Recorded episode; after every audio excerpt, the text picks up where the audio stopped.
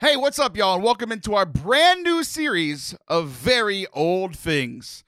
Taylor Swift re releasing all of her music got me thinking, you know, if Taylor can re release her music, then Taylor can re release old stuff from the podcast. We had no listeners when we first got this show started. And thanks to you guys, the audience has grown tremendously up from just my mom and my wife. And let's be real, they didn't even listen every week back in the day. So, what this new series called Forte Flashbacks is going to do is going to introduce all of you who have been viewers or listeners in the last couple of years to stuff from way back in the day. If you've been with us that entire time, time, if you listen to everything, you're an insane person and aren't going to have to go to purgatory because you listen to all this.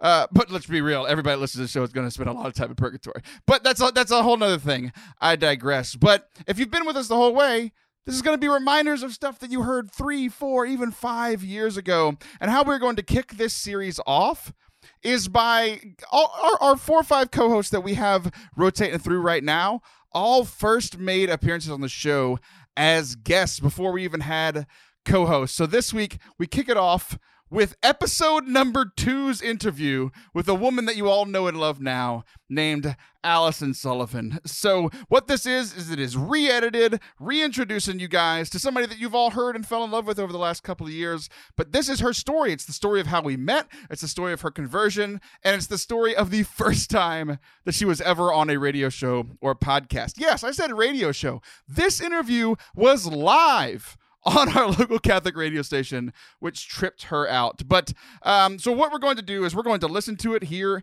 in just a minute. And after that interview, I'm going to come back and share a little bit of insights and just kind of laugh about some stuff that have changed over the last couple years. So, without further ado, here is the interview from episode two of the Forte Catholic podcast with Allison Sullivan.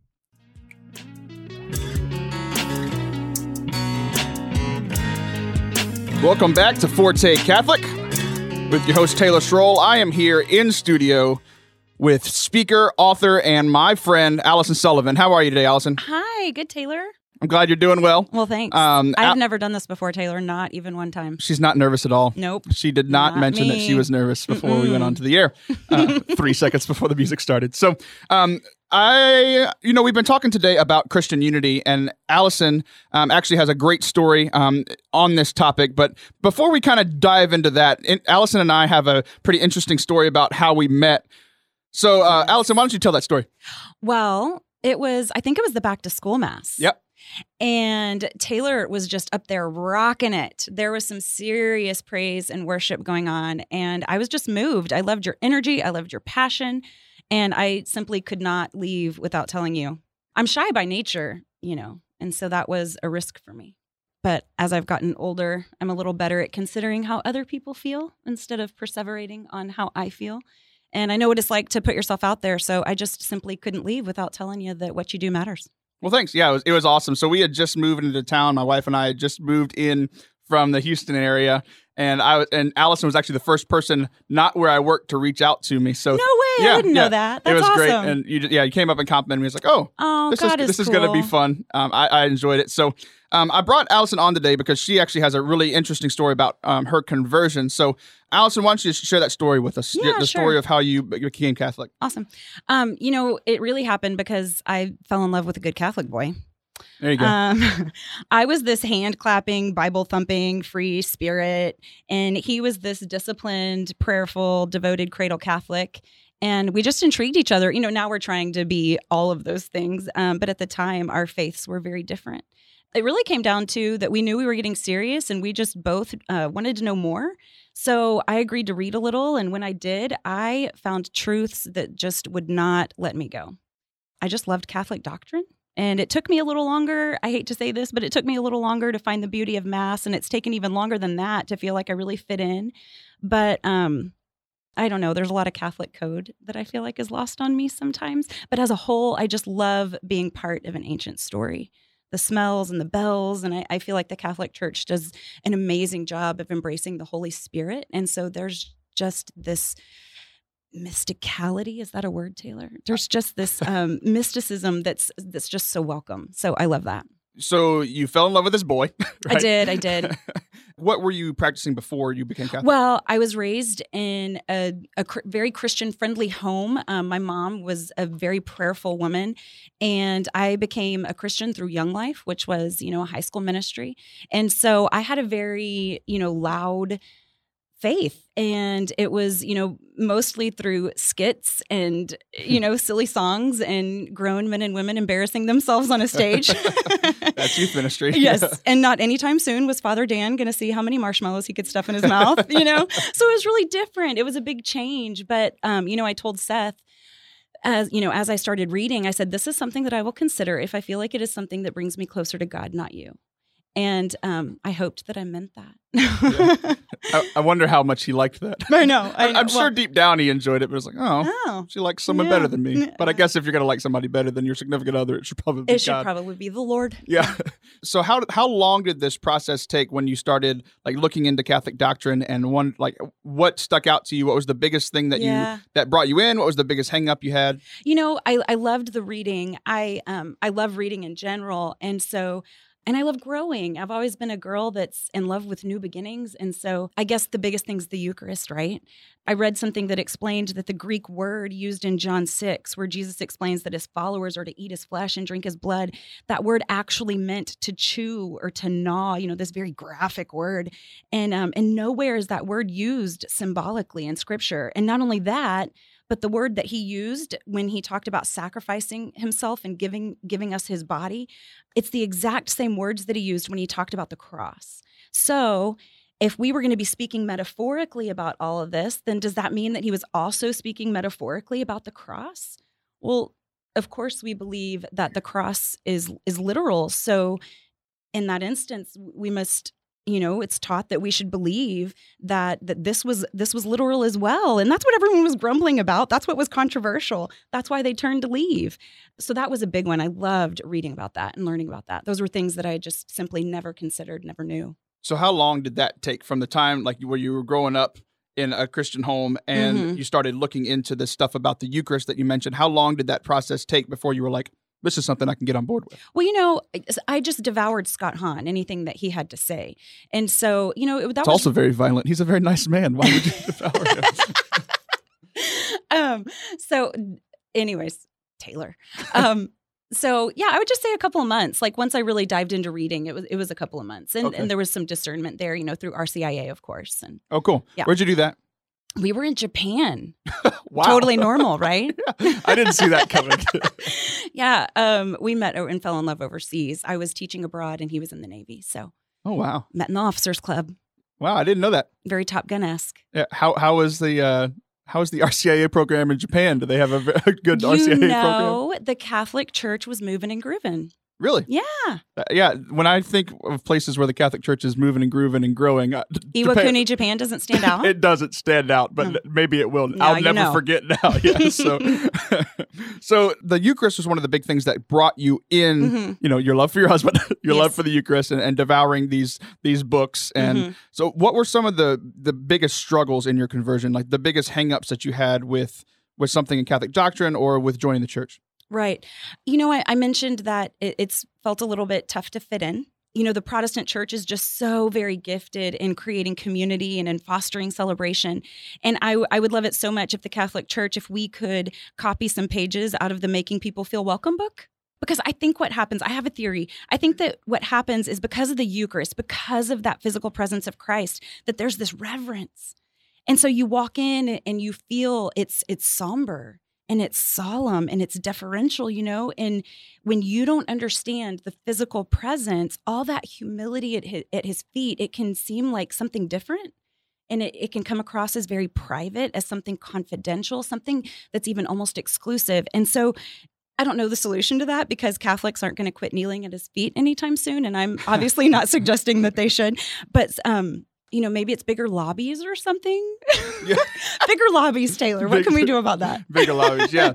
Uh, as you were talking, I just kept thinking of, of Pope Francis. When you, you know, he said most Mhm. Catholics walk around like you know we're in Lent without Easter. You know, like we're just we're, we're so sad. It's it's su- such a weird thing because the gospel is good news, and that's oh, what the, the church is joy of the gospel, yeah. the joy, yes. And then we walk into mass, and everyone's like, Yeah. You know, it, it looks like everybody's I sad. know, a but lot it's of people are sad to be amazing. What a few donuts and, and some juice in a lobby can do, you know. Yeah, for sure. Lots of hugs. Yeah, I went to a Protestant church once and I got to eat donuts and orange juice in the that? service. I was like 10 years old. I loved it. It was the Such a good great- concept. The greatest thing ever. So I don't think we could do that at, at mass. I wouldn't suggest that. But you, you know, you were talking about this this welcoming atmosphere, and then I, I mean, I've been Catholic my whole life, and I've walked into Catholic churches and felt like Mm.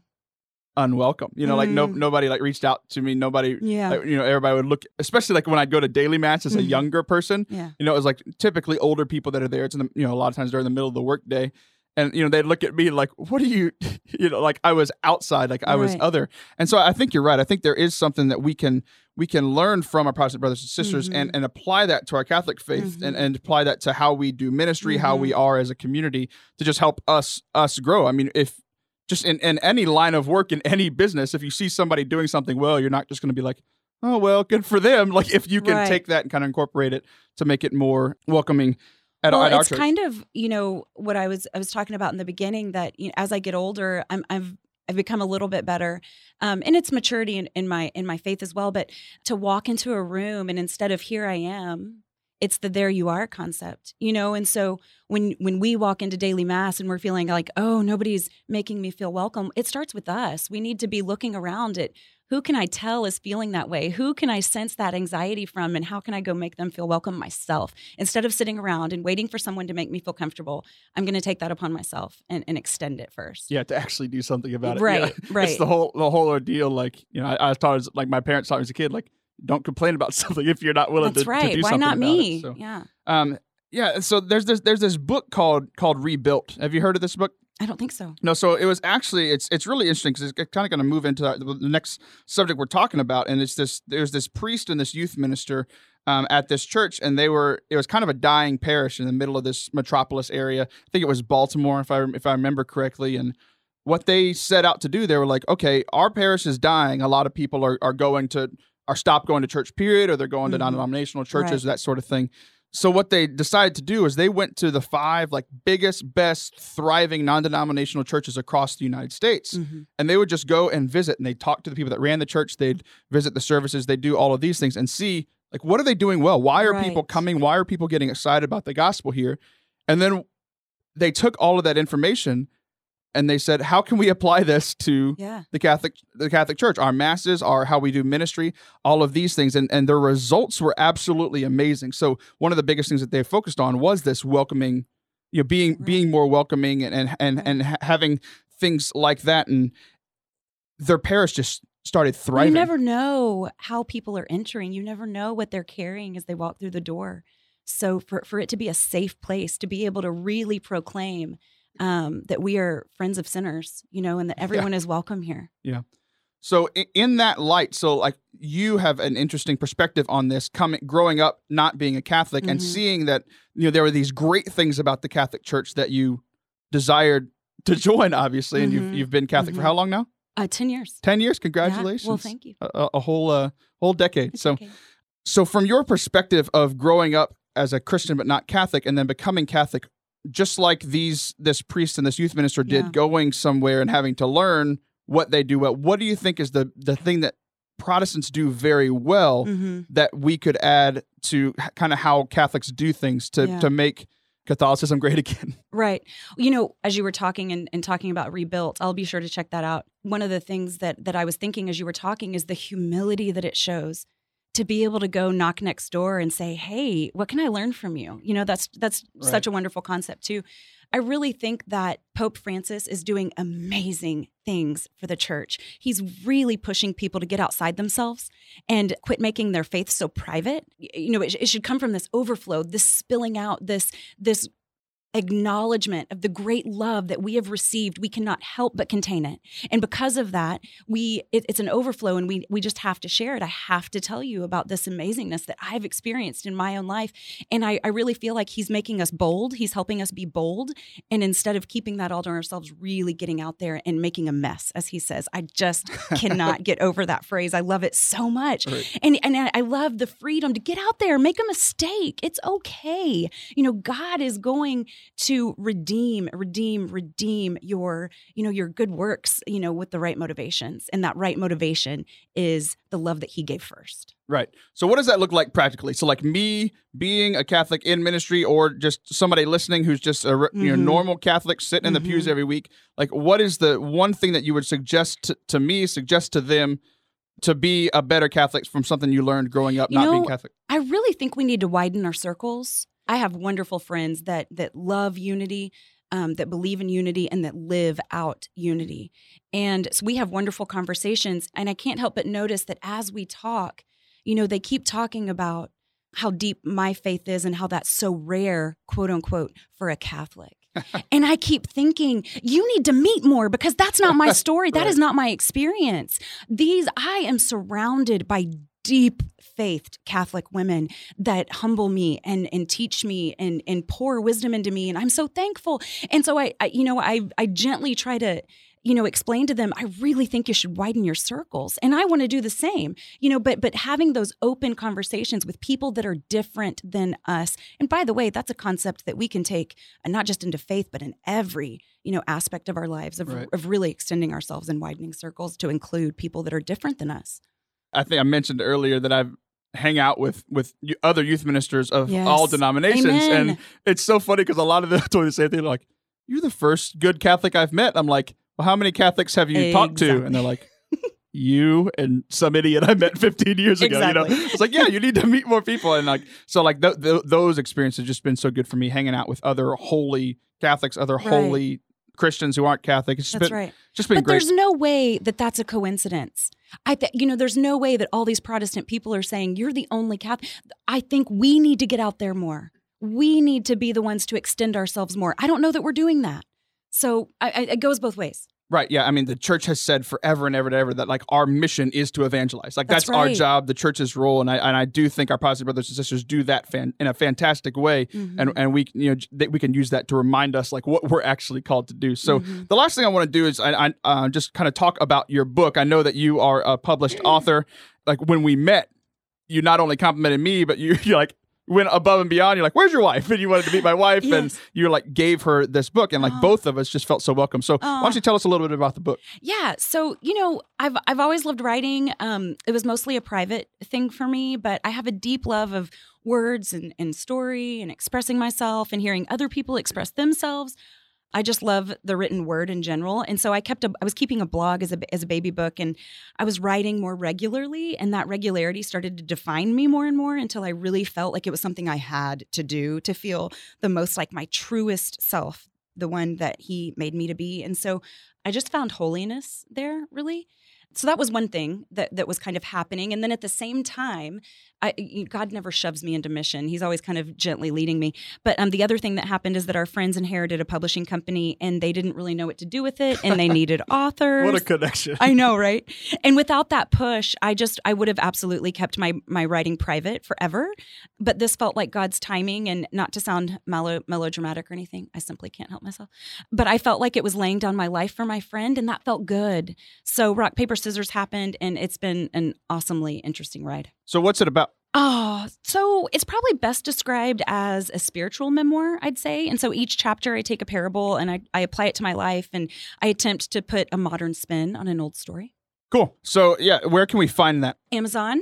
Yeah, Allison Sullivan, Rock, Paper, Scissors. Cool. Well, um, yeah, if you want to find it, go check it out on Amazon. Uh, Allison, thanks for being here today. I'm so excited. Thank you, Taylor. This wasn't hard at all. Yeah, You're no. just so warm and I appreciate that. You did it. So uh, thank you very much for being here. If you want to check out her book, go check it out at Amazon. I want to thank you again for being uh, just such a, a, great person, a great um, uh, leader within our community. Thanks for being here. Thank you, Taylor. Woo boy, things have changed quite a bit. The music, I've become a good host. Allison has relaxed quite a bit. Uh, I took notes as I was re editing this because I didn't used to edit stuff, and boy, I could just say thanks. Just say thank you that Taylor edits things. Um, one of the things, the first thing that I noticed is how to not interview a person. All the things that I was doing in this interview are things that I now coach a lot of the people that I work with now for podcasts not to do. Uh, it was just, it, it's just so weird. Um, I kept, uh, what did I keep doing? After everything she said, I was like, wow, or great, or uh huh. I did the thing where like you welcome people, where it's like, oh, how are you doing today? Oh, I'm doing well. Oh, that's great to hear. Like, just don't, just, just don't do that, podcasters. Hopefully, you learn your first few episodes. This was still the second one for me, so I hadn't learned yet.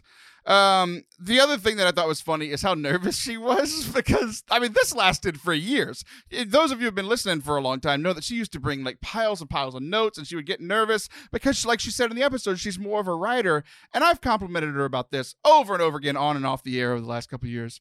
I either broke her down or she got better, or maybe a combination of both, where she's just she's so great off the fly now. And it's one of those things. It's like I always saw it in her, even when she didn't see it in herself. I'm so proud of her. Um, the other thing, so I kind of made fun of her. Now I got to make fun of me. This is the second episode of the show.